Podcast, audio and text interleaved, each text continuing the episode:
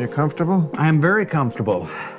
See, I didn't even let you get up all the way. Yeah, yeah. Well, it's That's how it's, comfortable I'm I a want little you to be. I'm I'm kind of ungainly. I um, in all honesty, like I've noticed, I've started grunting when I like tie my shoes and get up because I've officially hit my late fifties. You know that you do that. I do that kind of grandpa thing. That kind of like Um, well, I'll, I'll, I'll get to that in a minute. You really don't have to be that way because I'm older than you and I'm not that way at all. you're not. No, fuck no. But you're married. yeah, that's what it is. Um, but no one ever says, you say ungainly. No one ever says I'm gainly. I'm going to say that you're gainly and I'm ungainly. How's know- that? I don't even know what gainly is. I don't think. Yeah, yeah. Ungainly, it must be the opposite of ungainly. Of gainly. Yeah. But gonna- no one's ever gainly. Let's work that in, ladies and gentlemen, Let's, uh, viewers. Let's work that in the vocabulary. But, Someone um, if spry, if they're why do you, fit. what, but how old are you? 57. What about liquor? You're No, I'm? I'm sober. Oh, then you're completely fucked. I had a bad dope trip in my 20s. I don't know if it was laced with something, but I was going through a really bad time and I decided to wake and bake on Christmas morning while living in uh, an abandoned beer brewery in Brooklyn, like a squatter. And I had a super bad trip. I started shaking. I was sweating. My muscles were like contracting in my arms. My heart was racing. What year is this?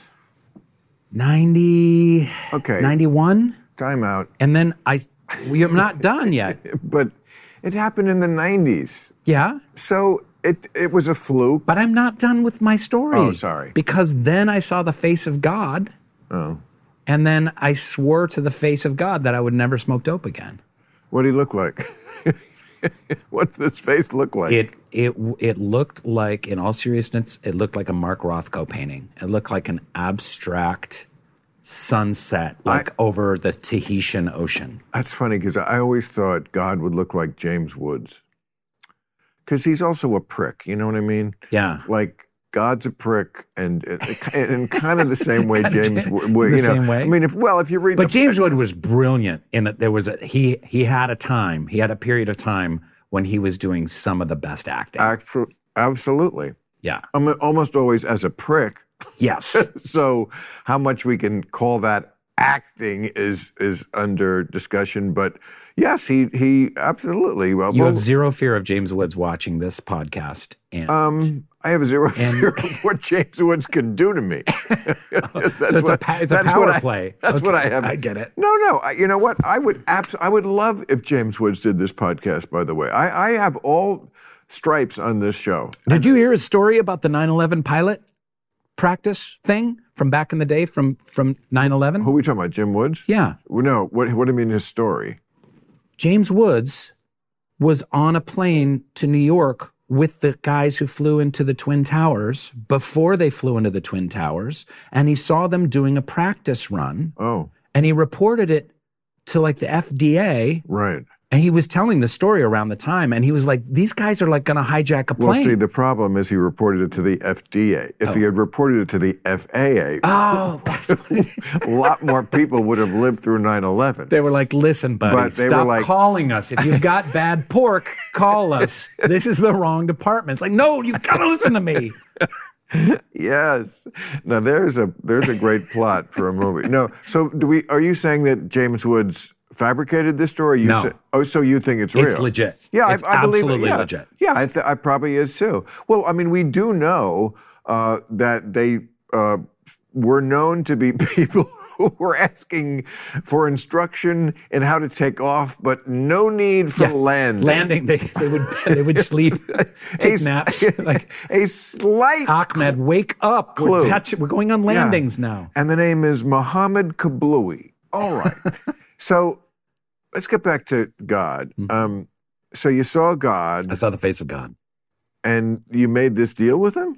i just swore to the face of god i it was That you, know, wouldn't do this it again? was like a it was like a it was like a, a teen caper movie it's like please god get me through this and i won't ever smoke pot again or i won't ever do drugs again i was doing a lot of drugs at the time well let me amend that i was doing some drugs at the time but too many for a 21 year old so um, Right. So what if you smoke pot? You, th- so you if you smoke pot, it's not that you would fear that you would have an episode like that again, right? What you fear, you're saying, is that you would uh, anger God because you would be a welcher on the deal. No, I think I feel like that's what I'm getting from it. I, I, I know I know that that's right? where, I know that's where you're going. No, that's Is it? That's not that's not right. It wasn't. Oh. drugs drugs and alcohol were not good for me. They did not make my life better Right. at all. Well, they made that's- them profoundly worse. So as I kind of went along that journey, I was like, you know what? I don't need uh, any. Uh,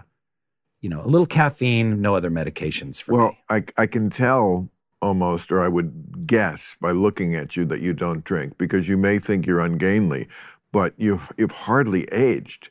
Uh, you don't look, your face does not look like, uh, uh, uh, you know, you're generically middle aged. You could be, you could definitely play someone in their 40s easily. I have a I have a baby. I have a fat baby face. I don't have like a chiseled James Wood face like fat. you. It's it's a chubby face. James Woods face. Yeah, you have like a gnarly, like etched, like one of now the. James you Woods look, is in everything. you're like one of the Ents. You're like one of the tree Well, people he's from not- Lord of the Rings. He's not a good-looking man, so I don't. I, I No, feel you're like, not pockmarked. No. You're not pock Oh, did we have to go there? You're not. I know, but now James Woods is like, you know, I was okay when you just said I was a prick like God, but now we have to go to, you know, that's not. I right. gave him his props on I his story. Hey, you know what? Let me give you these props, James Woods. Um, even with that face of yours, you were attractive to women. You know why? Because women are not like men. Newsflash. Uh, I mean, of course, they appreciate good looks, and sometimes they do fall for it. It, it certainly doesn't hurt. But they can fall for a guy like that because he's sexy. He may not be great looking, but to them, sexiness is deeper because they're deeper. Mm-hmm. And so you can be like Humphrey Bogart was Sure. also a face like two miles of bad road. Yep. And we were really piling Spence- poor Spencer Tracy. Spencer Tracy wasn't bad looking, he just was mediocre looking. Okay. You know, but yes, they just appreciate a guy with a pair of balls. It's greater, it's better, of course, if they're good looking too. I think it's edge. They like. It's they like edge, right? Yeah. And James Woods had it. You know, he was sexy to women, and he, I mean, he's always like uh, getting with someone who's way, uh, well, not in my world, but too young, mostly for society. You know, like I think he was like 59 when he got with a friend of his his daughter who was like 20 or Oh something. my God. Where Well- are we going? well- By the way, everyone under 45 is Googling James Woods right now because he's not, he's like, re- he's relevant to us. He's Let's face well, it. Well, he's definitely not relevant to us, but uh, we but we are fans of his work, and I hope you would agree with me. Uh, I don't know how indoctrinated you are. I hope not too much. That we we don't have to have share politics to be friends with people. I agree 100%. Oh, good. A thousand percent. Because I cannot stand the attitude of if you don't agree with me, I unfriend you. Remember the whole thing about like someone shook hands with George Bush Yes, Jr. at a, like the U.S. Ellen. Open or something Ellen. like that, and like, Ellen. you shook hands with Ellen. a war criminal. It was Ellen. yeah, You don't want to acknowledge that. it was Ellen. Why is that something we want to avoid? It was Ellen. I- I- it wasn't her fault. It doesn't even Right. matter who it was. The point is, is like You know who else is rather chummy with George Bush? I don't mean chummy like they. Hey George, Michelle Obama. Obama. Yeah, both the Obamas. And you know who um, Ruth Bader Ginsburg was very close. with? Scalia. Scalia. And You're not going to So- stump me, Mayor. What? You're not going to stump me. Did you call me mayor? Did you say I'm I'm Bill Let me edit it to make Oh. it sound like I said Maher. Wow, first you're late and now you mispronounce my name. Wow. I no, I still like you, but uh, You were great on politically incorrect. thanks. And you were great on your show. That ended a while ago, though. anyway, um, I have a show now. so, How do I get? by the show? way, I was. I know you hear this like a zillion times a day, but um, I was like the biggest fan of The Office. nice. Oh my God. I remember we have taped on Friday uh, since the beginning with, with Real Time. Thursday, your show was on. And so Thursday was my really hard cram night. I would like work my tail off, tape the show. This is the old DVR days. And it was like what I was like, it was the carrot at the end of my long work night. It's hmm. like, I am exhausted. I'm getting into bed, and I know I, I checked it 10 times. I know I DVR'd The Office. And, you know, there's almost nothing as good as like going to bed like with a, an actual laugh, an, a laugh out loud. Yeah. I feel like it's therapeutic. I'm just pulling that out of my ass, but like I, if I can, I like to end my TV watching a night with something that'll make me laugh. I think the word you use therapeutic is really interesting because I can't tell you how many times a day online and in person I hear from people thank you for the office the laughter that it gave me that it gave my family Oh yeah. uh, healed us during covid how Yes. and, and that's not you know when I signed up for the office it's like I want to buy a house Bill Maher I want to buy a house I don't I I I uh you know I, I wasn't thinking about like giving laughter as, as a therapeutic remedy and a balm and a salve to a hurting Right. populace. But how what an honor it was to be a part of something like that. No, I, I mean, I've had a lucky life, so I don't need need like a laughter because you know I worked twelve hours, uh, you know, cutting the heads off chickens on a conveyor line or something. I've been spared that kind of life, but not everyone has. So I can see why people who love that show the way I did, it would mean even more because you really. But even for my wonderful, lucky life, I remember just all those Thursday nights getting into bed, just bone tired from working on, what I work on, just mentally exhausted. And that was like the the fact that it was on Thursday, and of course back then we were a little more tied to when things were Right. on. Yeah. you know. Yep. Um, it just and you couldn't like binge it or anything. You Yeah. had to wait, and um, all those people. I mean, were- it was such a large cast, but they were all perfect. I mean, you got to play with such an A team. I mean, obviously you right at the top of it. I mean, you you fuck that character in half from the first moment, and it was so specific. You know, it was just like I had this vague idea of Pennsylvania Dutch, and you know, there's just but and everything you hit on was like. I never thought of it like that specifically, but that makes sense for my vague idea of what these weirdos in this area, Yeah. not quite like riding the buggy, Yeah. but yeah. adjacent. right. Exactly. You know, Buggy and that's, you were always Yeah. because obviously you're working in the office. You're not work. You're not there, but you're still rooted in there. yeah. Yeah. That was like it was so different than any. I mean, was that how it was written, or You know, it's so. Here's what's so they great. must ab- they must have had that idea of a character? Well, everyone everyone sings the praises of Greg Daniels, our showrunner, and I'm going to do it again because th- the way he worked and the way he synthesized comedy ideas is like no one I worked with before or since. And I brought in when I first met with him and the writers, uh, I brought in a bunch of family photos, and I have my my relatives are farmers on both sides, Midwestern farmers on both sides of the of my family. They're also really white trashy, and so you know uncles and Camaros and stuff like that. And they were, and he was like, he's like, yeah, Dwight should have a you know Camaro or some. Uh, you know, some kind of hot. He, he saw the photo and he's like, and the farmer. And he's like, farmers, and like, and he's like, and my grandparents used to farm beets in Poland Beets, I remember that. and uh, he was like, he'll be a beet farmer. And so is this always this synthesizing these ideas. And during my audition for Dwight, I literally said a line, which was my name. He just had me improvise like a talking head. So I was like, my name is Dwight Schrute. My father's name, Dwight Schrute. His father's name, Dwight Schrute. His father's name, Dwight Schrute. Amish. That was just an improv that I did, just kind of like fucking around. Right. And they're like, that's great. Let's make him Amish. So they're Oh. synthesizing. That wasn't like formulated in a writer's room like this would be funny. It's kind of like, But not exactly Amish. Again, adjacent because Yeah. that that's what your thing is saying. Like four generations back, the Yeah. name was slightly different, just like we see all the time in America. Yeah. The way we evolve. I mean, my name M A H E R. Um, when you go to Ireland, you see that name a lot. Mhm. But it's also M E A G H E R. There's like a lot of variations of it with more letters.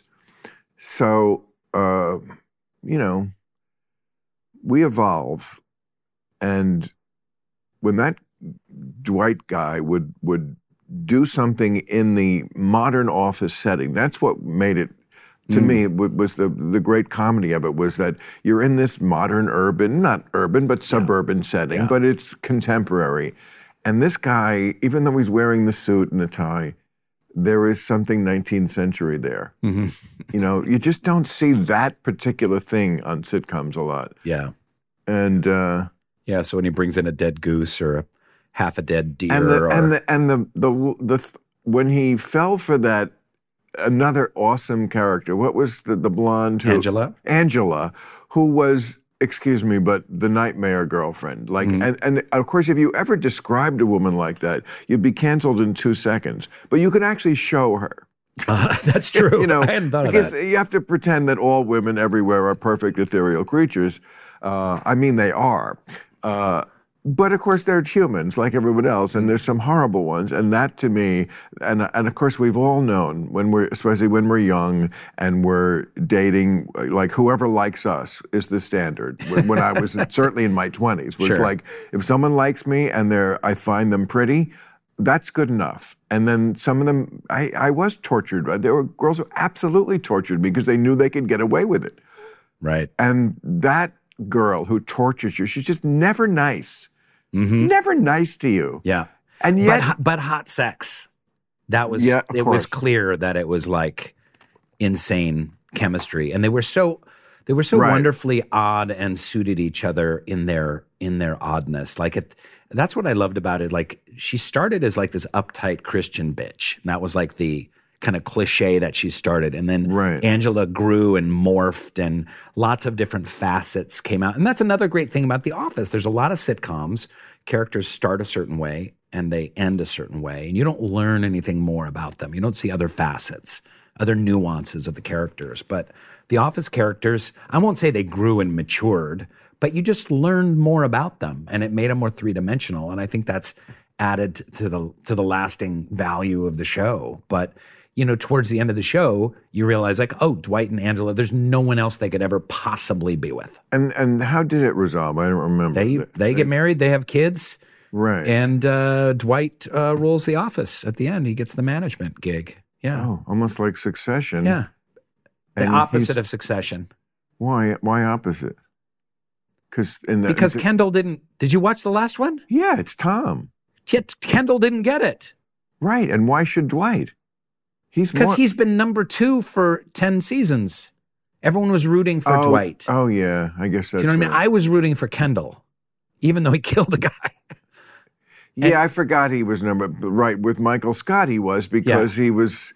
Yeah, And he- then Andy came in above him, and he was number two to Andy for the Oh, last that's couple right. years. And then Yeah. there was, yeah, Robert California. He was always the number two. So the audience was chomping at the bit for Dwight to. Uh, and I do think, like with Succession, that last episode, spoiler alert, oh, everybody um, knows by now. uh, I really felt the Britishness of the creators and directors of Succession with that finale That is because it an interesting statement. it, Why? it got because it was so unrelentingly dark and hopeless and there had it been an american showrunner there would have been something for us for those roy kids for us to believe in instead you've got roman smirking with a martini just like he started just uh you know pathetic kendall suicidal his li- the rug has been ripped out from under him He's, he has zero hope, even though he's got three billion dollars in the bank. yeah. And uh,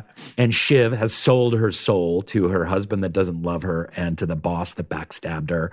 There's, it's all hopelessness unless you're a huge Tom fan. Um, it's total hopelessness and despair. An American showrunner would have been like, Kendall and Roman get together and like, let's go buy Pierce after all. Yeah. And they walk off and there would have been something for you to go, oh, I want, you know what I mean? Because that was me. I was really big hearted about it. I was devastated. I was depressed for two days after that finale. Really? Yeah. But did you like it? Did you think it was good? No, I thought it was, I thought it was unreasonably uh, hopeless. It didn't need to be that hopeless. It, yes, it's a tragedy. Yes, they're fucked up. They're traumatized kids. They they weren't loved. They have the worst uh, mother and the worst father in the world. Uh, and and they have the, the this most corrosive sibling rivalry you've ever seen. But at the same time, there's humanity there, and why not as a storyteller just give something to the audience that shows us that you know they'll survive, they'll get through this, they'll they'll they will find a way to thrive because that's what we humans do. We we have terrible adversities and hmm. setbacks and then we find like a like a weed in a crack in the sidewalk, we find a way to keep keep going on. Wow, that's bleak. I mean, I hate to be a, hate to beat a dead horse, but maybe really try the pot again because it's, it wasn't that bad. First of all, we don't know what's going to happen to them. Yes, they, we saw them at the end of a bad day. Uh, again, as you point out, they have billions of dollars. And uh, I don't think Kendall's going to kill himself. And if he does, good fucking riddance. You know, I, I, I, I, have. Why would I care? Whoa. Why would I care about that prick? First of all, he is a murderer, so he probably should get the death penalty uh, for what he did. Um, and also, just from the beginning, like I almost didn't watch the series because the the the to to, to your uh, point about it, the very first episode was they were almost so bad and so unattractive to me that I was like, why am I going to watch these people? And of course, that quickly changed. But in the very first episode, Yeah. the pilot, um, Roman writes a check for a million dollars on the ball field. Remember, they're playing. Yeah. They have like a. They take helicopters to this ball field. It's like a family tradition, so they can play a softball game, and they need to impress into the lineup so that there's nine on one side, I guess. This Mexican kid and. Uh, Roman offers him, writes a check for a million dollars if he will get a hit. Really? And then when the kid doesn't, he rips up the check in front, check in front of him. I'm like, this is just so fun. And I, to this day, I think, I'm not sure if that wasn't the one flaw they had in that show was that scene in the first episode because I was so close to like never watching that show I think because there's a lot of people that that didn't, and I had to convince a lot of people like just trust me. it was through. just so so But it broke over that- so over the top. it broke that rule of the, that Hollywood rule of like you've got to have likable characters. And No, it- that, it- what are you talking about? That rule was broken a long time ago. Seinfeld broke that rule, and I mean, The Sopranos. it- Sopranos, yeah, uh, there's lots of people that that you yeah, don't. but how about despicable characters? How's that? Like all kind of ultimately despicable characters. You know, I, I bet you I don't know all these series, but if, but if you went through like a lot of the successful scripted shows in this century, Breaking Bad and stuff like that, I think you find a lot of despicable characters. Um, what was the one in uh,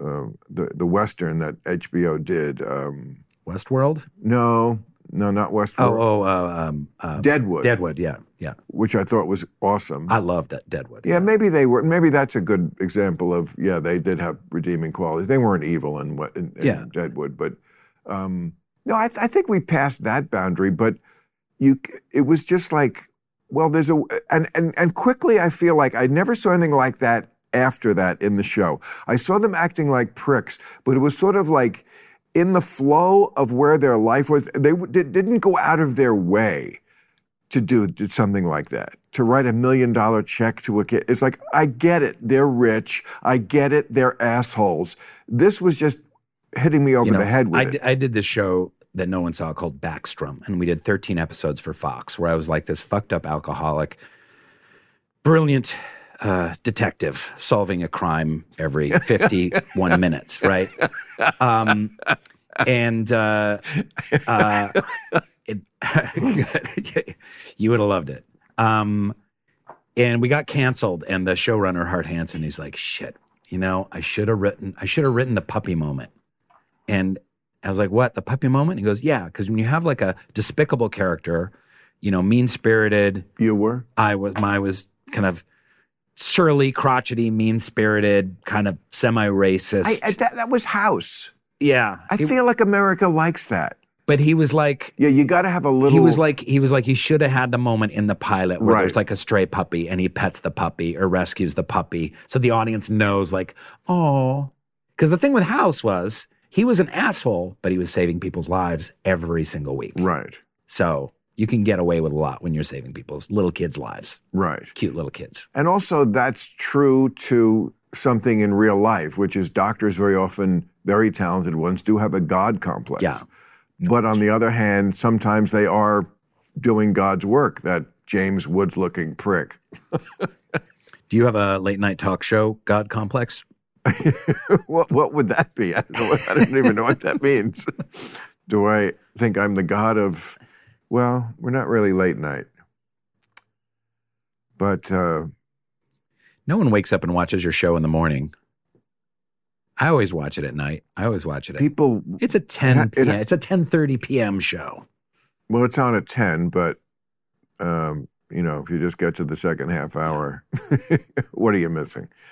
But uh, yeah, it, it is one of the last shows that does have a lot of appointment, um, great numbers for appointment television. That's Like- awesome. like seven here in you can get it at seven here on the west and 10 in new york um, yeah that's almost completely gone i'm telling you we are one of the last the, the, the, because even like the late night shows people mostly watch clips of it Yeah. and they and they you know the idea of Even Like- SNL. like I, I watch clips on Oh, YouTube. I don't. the I don't- idea- yeah. I, I, the idea of like watching that in real time Yeah. would be like having root canal in Berlin. First of all, I mean, a lot of it, the show itself, I would want to slip fast forward through. Yeah. I mean, they get a hold of something good once in a while, and you know, maybe more than once in a while, but it's a little uh, wokey these days, Mm-hmm. which is the enemy of comedy. Um, sometimes they break out of it, but the, the the players are always very talented. Well, I'm not trying to kiss your ass, but I will say that I really think your ro- your show plays an important role because you said on a on a show recently you were like, I haven't changed. Like my my politics have stayed the same, That's true. but the left has skewed this way and the right has skewed this way, and so it makes it appear that you're you've gone from like liberal to center to even inching towards center right. And I love what you're doing in terms of bridging conversations. Uh, Yeah, I don't with really people care. on the yeah, other I appreciate side of the that. spectrum. I, I appreciate that. I, I honestly don't care um, what people label me as because I never really was a, a person who fit into a label. That when I first came out, they called me a libertarian. I guess I had said that word once, and anyway, it was like, okay, so I'm being called libertarian by people who probably don't even know what that is, and I haven't really looked into it that much myself. I mean, as far as you know, I think it's because I was uh, open about smoking pot you know, and being single. So he, he's a libertarian. They don't think of it much past shit like that. Yeah. So yeah, there are parts of me that are libertarian. Yes, I always was for smoking pot and leaving, leading our, uh, you know, uh, private lives whatever way we want, as long as it doesn't hurt anybody else. If James Woods wants to go out with his da- his friend's twenty year old daughter and they're both happy with each other, who the fuck are you? yeah, You know. yeah.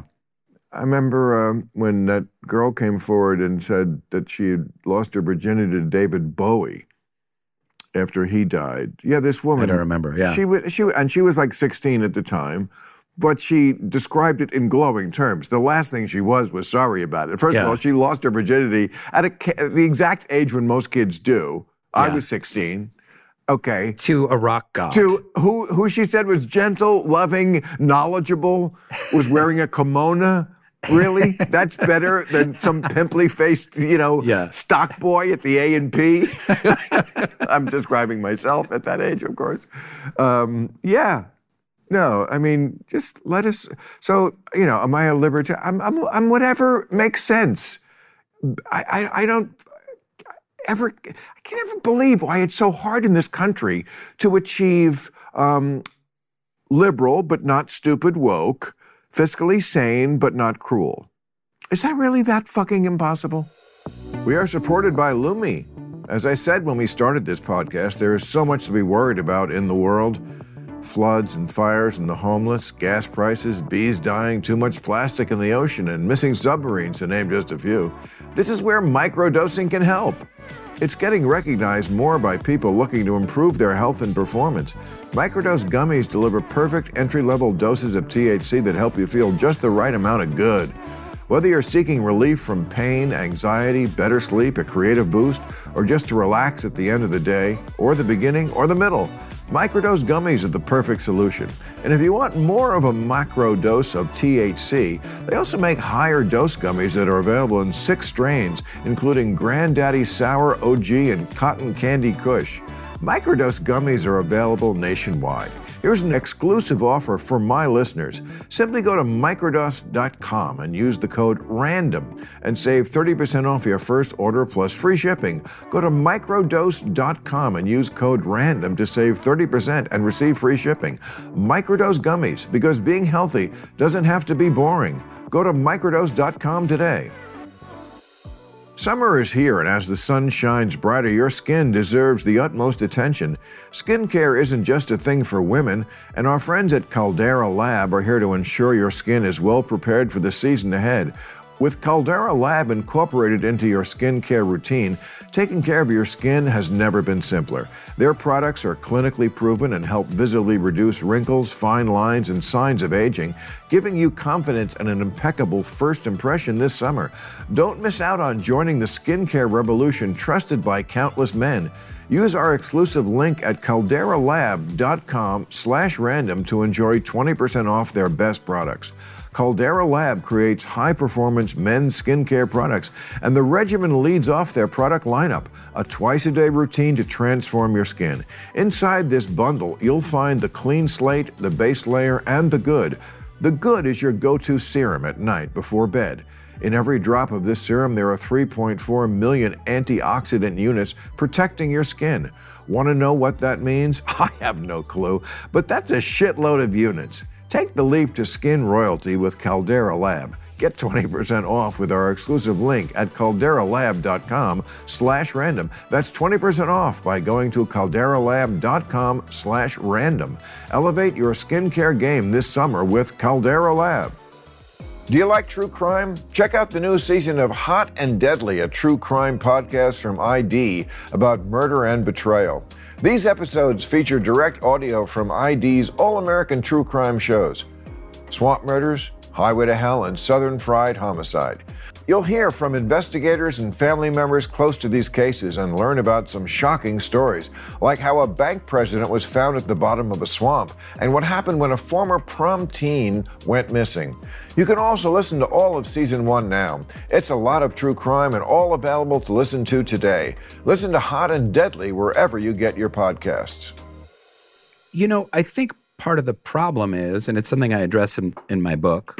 Oh, uh, we don't have let's to do talk the, about. No, no, don't- we're here. I'm right, so we're sorry. promoting Uh, I wasn't gonna uh, forget it, uh, although It's got you know lots what? of God stuff in it. You're going to hate this book, Bill. I'm so glad you did. Soul Bone. I eat it for breakfast. Why we need a spiritual revolution? Well, I am going to crack this. I'm actually be very interested to read this. Wow, you really spent some time on this. I did. I spent three Like years you filled that. up all these blank pages. Yeah, I wrote all of those words myself. Did you know before you started that it was going to be 272? Um, I had no. I had no idea. And yet it Yeah. happened. It happened. I think Yeah. that's the work of God. And when I say God, I mean James Wood. okay, Soul Boom. Why do we need a spi- spiritual? So revel- part of- so part- what kind of a book is this? This is not a novel. No, it's a book on spirituality. It's right up your alley. Well, Um, but spirituality is such a vague term. It is a That- vague term. So I, I, you could define it in a way that I would completely embrace. yeah, well, I I have a whole section on why I love and respect atheists in here, and But uh, you are not one. I'm not an atheist. I'm a full blown theist, but I love atheists. Is that because of that night with the pot um, and the God face? No, it really isn't. Um, it was a long, many, many years of of search, and it came from a lot of personal pain and struggle and turmoil. Mhm. Where I really went on a kind of a spiritual quest in my twenties, where I was trying to figure out why the fuck I was so unhappy and What's the most painful thing that ever happened to you? Um, Rhett, you sound like my therapist. You have a therapist? I've had a therapist for twenty one years. Isn't that proof it's not working? No, I'm doing great. It's amazing. The okay, Hold on I a just second. don't Hold on a second. Like, Eat your words. I am I am happy, content. Really? In a in a rich, fulfilling marriage. Oh, Uh, great. my I'm doing incredible creative projects. I've got my life uh, on track and a and a and a Oh. rich, deep perspective that he But- but- for for 50 minutes a week for 20 years at great expense. Sorry, Hollywood. Uh, I he has helped me on this path. okay. So it's absolutely worth the money. Okay. So I have a New York Times all- best-selling book. I have a Right. I successful show on with- on Peacock. oh yeah, And uh, we're gonna, we're gonna plug that. that do you need too. a cough drop? No. Do you need a Heimlich? do you need a hand job? No. Well, keep talking. no, I like where this is going. Free, right? No. Um, So God. But wait, wait. Uh, go back. I want to get to the the peacock in a minute. So don't forget that. But the the thing you were saying, um, um, it's it's first of all nice to hear you here. Nice to hear someone, and especially you, say how much you actually appreciate and am enjoying your life. Because a lot of people are not happy like that. Yeah. But my question to you is, are you saying to me that you wouldn't be in this happy state if it wasn't for the therapist? I, I don't know. I can't say that. But I do know that this guy I've been working with is really brilliant and uh, has helped me. Um, actually, a lot of my family members have seen him as well. And he's it's been a great guide. And also, in, in addition to therapy, and this is going to blow your mind, you're going to love this. I'm such a Hollywood elitist. He does hypnosis. I do hypnosis. Well, I think a lot of them do. Isn't that part of how they get into your brain? I don't know. Not No? really. Oh. Not really. Yeah. So I hear from what I read that um, therapists are not just for completely crazy people anymore. Is there any truth to that? because when I hear therapists, I think, "Oh, you're nuts." So you have to go to this doctor to uh, fix. Well, I am not. I am nuts, and I've had a But lot of are. struggles, and I've had a lot of, you know, I've had a lot of really dark times. You asked me what the darkest time Yeah, is. what's I'm the not. I'm not what- going to. I'm the not going to bad- get really specific. What's the bad shit, man? Well, I, I'm not going to. I'm not to. I'm not to go completely there, but I will say that I had many sleepless nights.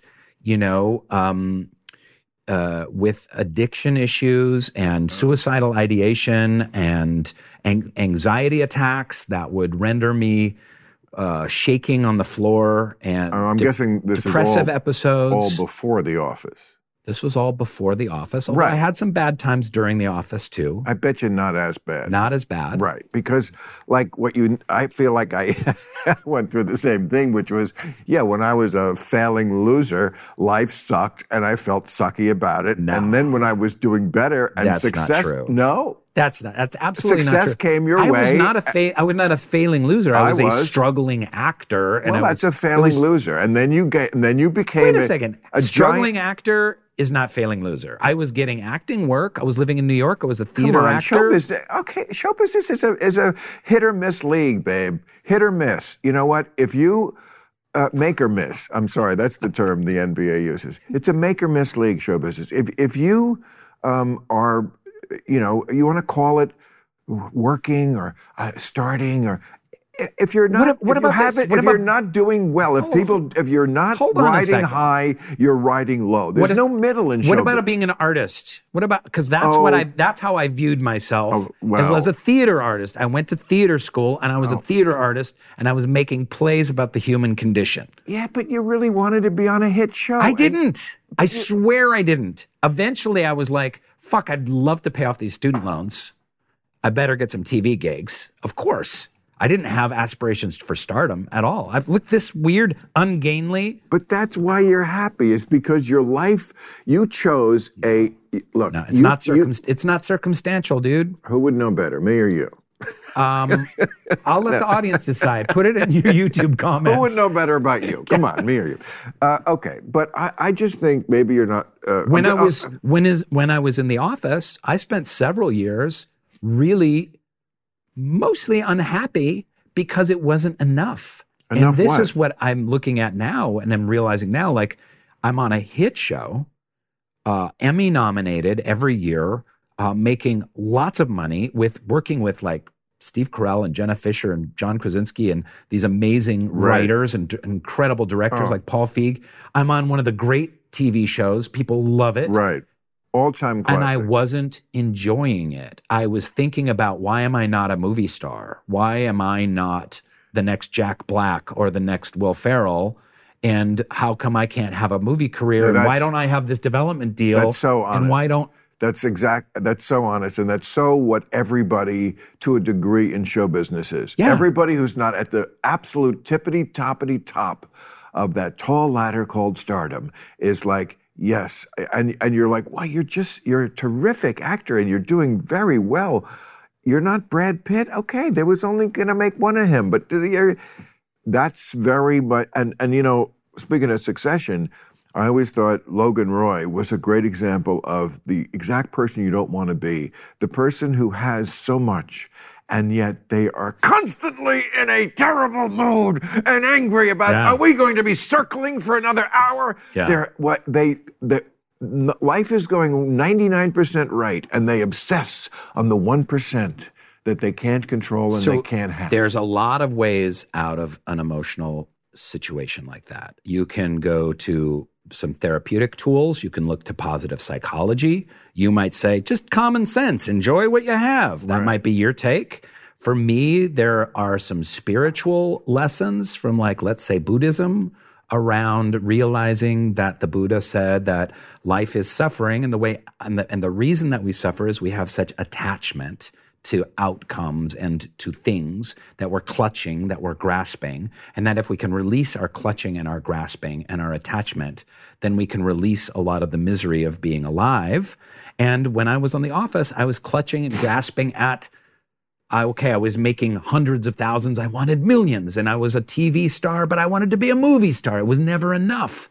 And humans, humans have lived for hundreds of thousands of years and never enough has helped us as a species. Yes, it has. And we've survived because of it. but Let's in the modern world, when we've got our, you know, our Instacart and our Grubhubs and our stocked bars, we're fine. And and this never enough kind of impulse is ripping us apart. It's one of the things ripping us apart. Um, Well, so there are. This is part of what yeah, Soul Boom is about But- is some spiritual tools to help us find uh, greater wholeness and well-being. yeah, there, I get that side of it. There's also the other side of it, which is um, Buddhism. First of all, was started at a time when life was very painful. So the philosophy of if I just shut out how I feel about things, then I won't experience pain if I don't attach to anything. Uh, that made sense when life was shitty and you were wiping your ass with bark. But it's kind of antiquated now because, you know, we did get to this place where we, we can have really cushy lives. Even middle class people, only the very poor really live in a kind of state, even uh, what they used to call extreme, I guess they still call it extreme poverty, but it just in this century, we greatly reduced extreme poverty. You know, people who live on like a dollar a day. Sure. People who are shitting in the street. Yeah. I mean, I'm not talking about LA. I mean, like places.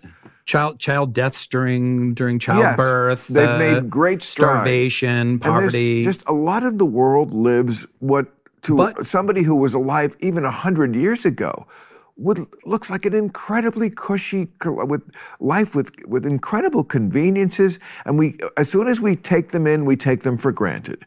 And I just But Thoreau says the massive men live lives of quiet desperation, and I think that's true because I think that whether it's a middle class life and and you, you know you're working a job and you're making 60 70 grand a year and you've got Domino's pizza on the table Right. like how many people living that life are truly like satisfied and content? Maybe some are. I'm sure some are.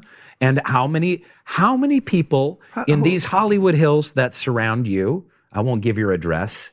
Oh I want to give it right now. I want to so that they beep it out. I want to do it so bad but I'm not going to. Come but on, how many people do the trifecta? Come late, mispronounce my name, and give my address. I was on Hit time the hat trick, baby. If- I was on time, 5:35. I was 5 minutes late. I'm just kidding. Oh my god, I'm going to kick your ass.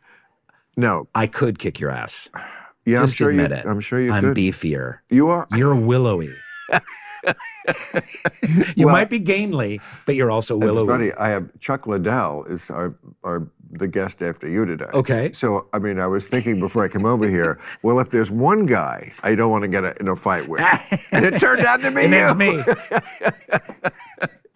uh, so, But- okay. so, so the, of the people living here in the Hollywood Hills and the people that you know, how many people live lives of uh, Well- grace and contentment with their lot? Okay, but where did you read that you're promised grace and contentment and pure happiness in life?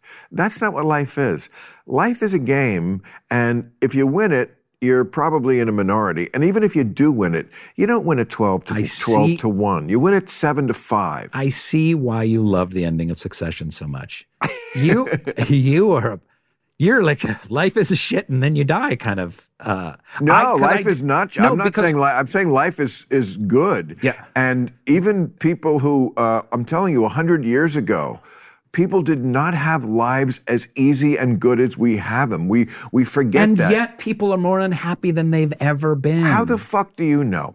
because H- how because some- you can look at you can look at suicide rates for for Gen Z people. They've they've tripled in the last twenty years. That's true. Yeah, That's- that the mental health. yes. the mental health crisis Okay, is well, out of control right That's now. true. But now we're talking about a different subject. We're talking about the advent of social media and smartphones, which is only about 12, 15 years old. I old. don't I don't know that That- hundred percent of this Oh, that is mental all, health. Oh, that is all where that's. I coming think there's a big percentage, but could it be 30, 40 percent?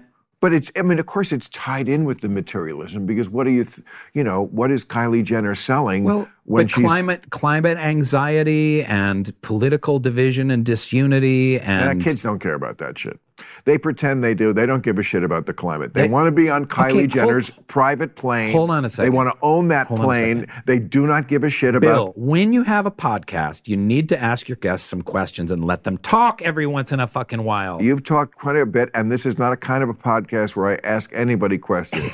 I don't. i- Is that how you conduct your personal? Who relation- said that life was where you go on a podcast and they ask you questions? Yeah, that's why this life po- is going on a podcast and you got to fight to get a word in edgewise. You don't have to fight. You haven't fought all night. You've had plenty of time to talk, and you have plenty of time now to talk. But this podcast is not like those other podcasts, which is why it's doing better. It is because it's pretty good. actually interesting, and it's actually what I would really be doing with you, who I, I don't it. know. I love it. My son woke up one morning. I'm not kidding. He was 18 years old. I came in to the kitchen and he was really distraught. His head was in his hands. I was like, Walter, what's going on? And this is an absolutely true story. He goes, I just can't fucking believe it. And I was like, what? He goes, the Biden administration approved this pipeline in Alaska. Like they just signed a Green New Deal a few months earlier, and now they've okayed this gas pipeline and no one cares about it. And it's not even in the news. Like, don't they even care about my generation? He was distraught. He was really seriously Well, upset about okay, it. Okay, he's the son of you. He's a kid who lives in LA. He's in this kind of world, this what the middle of the country would call the elitist coastal types, Yeah. you know. So I understand. I don't think he's wrong. I think it's great that kids there are kids like that and there are kids like that. It's probably 15 20% of the kids. It's not most of the kids in the country. And trust me, Eh, I bet you if if he was uh, give him a few years, he might be the kind of person who actually would fly on a private jet or would love to own one. Well, to calm him down. Have you ever flown on a private I jet? I took yes, I took I took him in my Tesla down to get a latte and get his chakras balanced, and he felt so much better afterwards. And uh, Yeah. yeah, I've flown on a private jet a handful of times. Um, I do it every weekend. hey, I got And- no judgment, no judgment. I, I did a piece on it this year on the show. I was saying everybody who in Hollywood who pretends to be an environmentalist, and I put myself in that category, I said I, I can stand um, being called a bad environmentalist. I can't stand being called a hypocrite. And everybody, um, all these environmental, I had pictures of all of them. They all Leonardo DiCaprio. I mean, Sure. everybody. They, uh, we all love the environment but no one can resist a private jet. And until they out, out, outlaw all jets, it's it doesn't really matter. or so they just make it I- prohibitively expensive with you know Yeah, but why- but- taxation that goes toward I don't know carbon Right. decreasing carbon Yes, emissions and they- some other. They could do that. Yeah. They could do that. Well, the problem is, is that has been weaponized by the political right so much. Where if you, like, if I send out a tweet about climate change, it'll be like, "You're a Hollywood celebrity, and Leonardo DiCaprio takes his private jet everywhere, so shut the fuck up." It's like, okay, Leonardo DiCaprio takes a private jet everywhere. That may or may not be a good thing. Maybe he shouldn't do that. I don't know if he's doing other things to help the environment to counterbalance that. what could you certain. possibly do to counterbalance You that? could buy a million acres of rainforest and not let it get cut down in the Amazon. You could do both.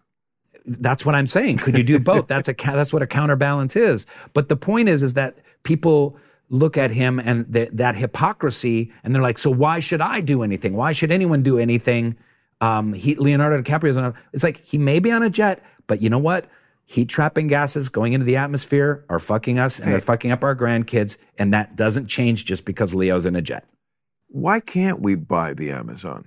Why can't the, all the people I think it's a have- great idea. I do too. You Yeah. no one's ever said that? We, Can should- you? we could start that. I'd love to. Let's hear from you on that, YouTube. I, that that is something I would actually. Yeah. give- I mean, I've given. hey, Brazil, we will give you uh, $300 billion. We'll pay off your entire debt and give us half the Amazon, and you can't cut it down for the good of the planet. Yeah, I always think if you throw money at a problem, it goes away. I know that sounds cynical and successiony, but it's also true. I mean, I'm telling you, if you want a parking spot and you have hundred dollars, you can get a really good one. I mean, anywhere. All right. You know, All right. I- I'm just. I'm not saying you should do it. Yeah.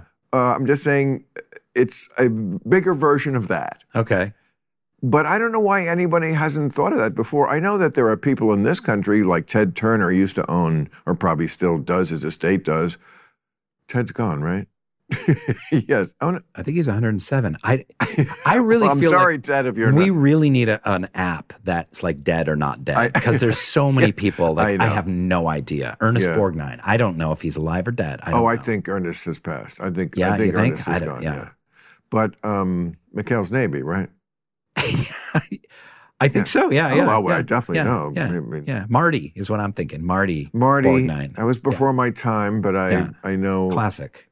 There's a lot of environmentalists and rich people that have bought up big acreage, but I But I feel it's like great. we that is Yeah. something. I mean, I twice I gave a million dollars to a cause. You know, to Obama. I, I in 2012 I Wow. wanted to establish that um, because they had just passed Citizens United. yeah, You know, in 2010, and so the the limits had been lifted on how much you could give, and there were and there was all these million dollar and up donations that the Republicans were gathering, and I thought, oh God, we have to have this man reelected, not just because he was the best candidate at the time, um, but because it was very important. I thought that the first black president get a second term, because if it was just one, people would talk.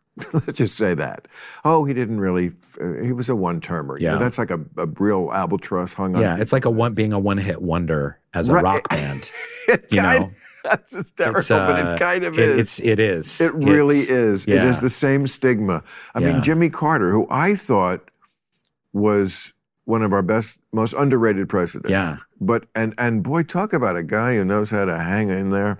I mean, I don't know when this is airing, so if, He's if- if- still going. but I, see, that's the app, Dead Not Dead. That- he's not dead, but he's been in hospice for like a month. I mean, he got brain cancer at 94 and beat it. This guy, and this is the guy who can't wait to meet Jesus. yeah. And then, like, he's been in hospice. Like, we were, I- I mean, they have his obituary on speed dial at the New York Times. I mean, they just kind of pressed send. and, but this I guy's think like the, ans- the answer is peanuts.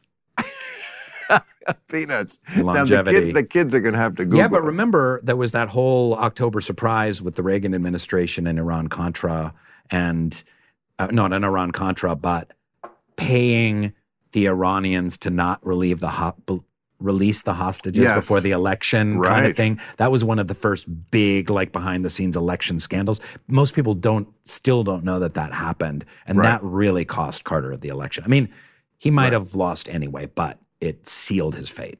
uh, for the kids who believe that everything that didn't happen before they were born didn't happen, um, what happened was January 20th, my birthday. My birthday. You're January 20th? Get out of town. Dad? January 20th. I, I, January 20th. how fucking funny is that? That we would come to this moment. Look at this. Like not, uh, you know. it's so I mean, tender.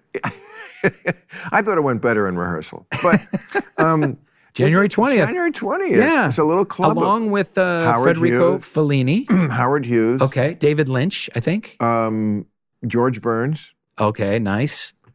It's a good day. Kellyanne Conway. No. Yes. She's got to be in our club. Okay. So, anyway, our birthday, Yeah. January 20th, 1980, Reagan is being elected, Yep. is being inaugurated. Yep.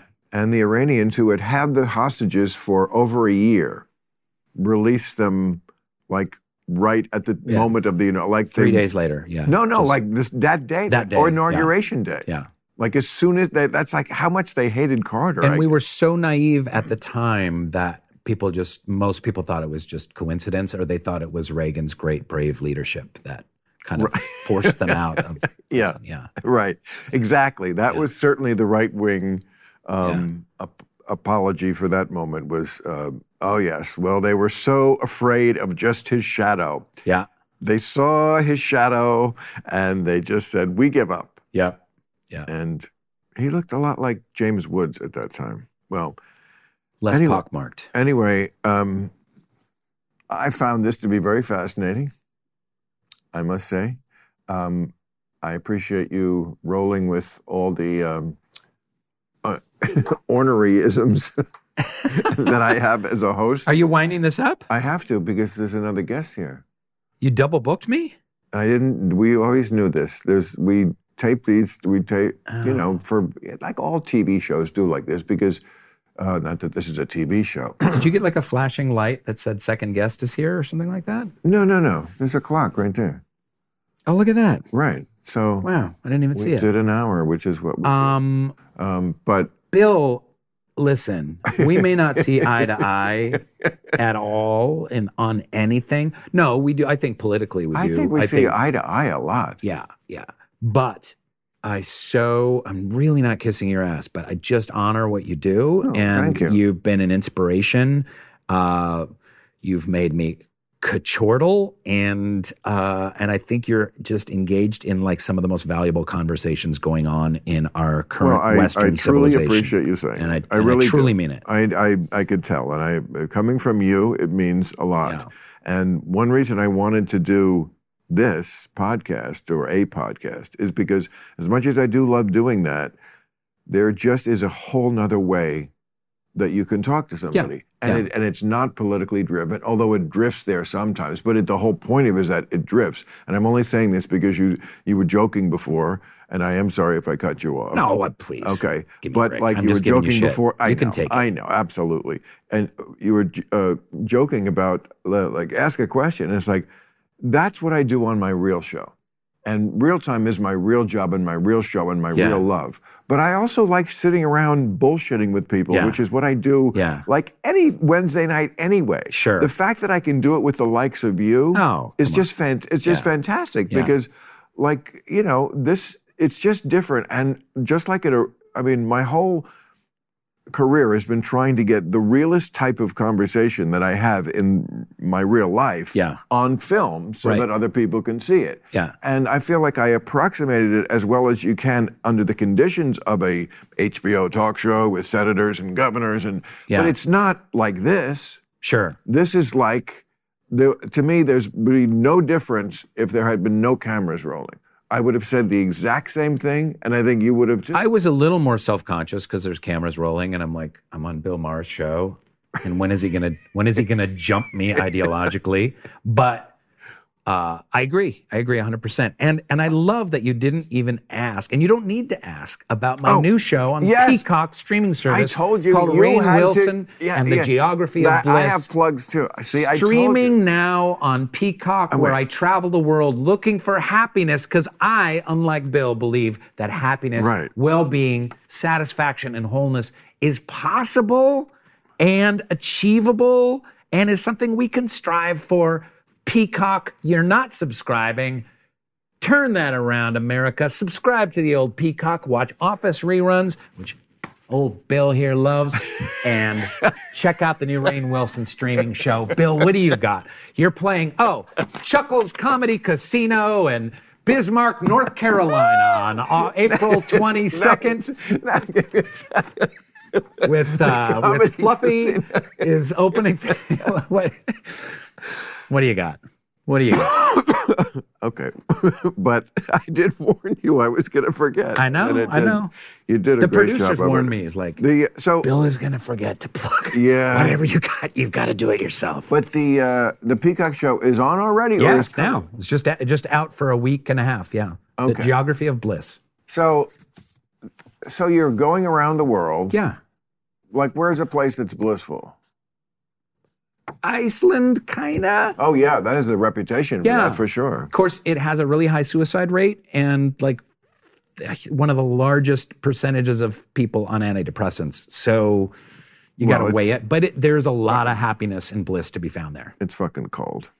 It is. Well, I will not be in Iceland. I'll uh, August 19th to be at the Ovens Auditorium in Charlotte, North Carolina. Oh, I love Charlotte. August 20th at the Township Auditorium in Columbia, South Carolina. I love the way they put the Carolinas together Oh, on, that's so on nice. these swings. Why isn't there one Carolina? Do we really need Why north isn't- and a south? Actually, you you could make the case for the Carolinas. Why are there two Dakotas? There should not be two Dakotas. totally. There- I'm not sure there should be one. Also, why Delaware? Give me a break. yes. Who well, the hell? Right, but Right, try- Maryland and Delaware. Just make it uh, Melloware. All right. Thank you. I gotta go. Bye, Bill. Oh. Thanks. Are we going? Are we hugging? What's happening? I don't know what's happening. Hug the fuck out of you. Thanks for having me. This was fun, Thanks for man. being You're had. awesome. Club Random. You can't say it's not real. It is real time. No, that's the other one. Club Random.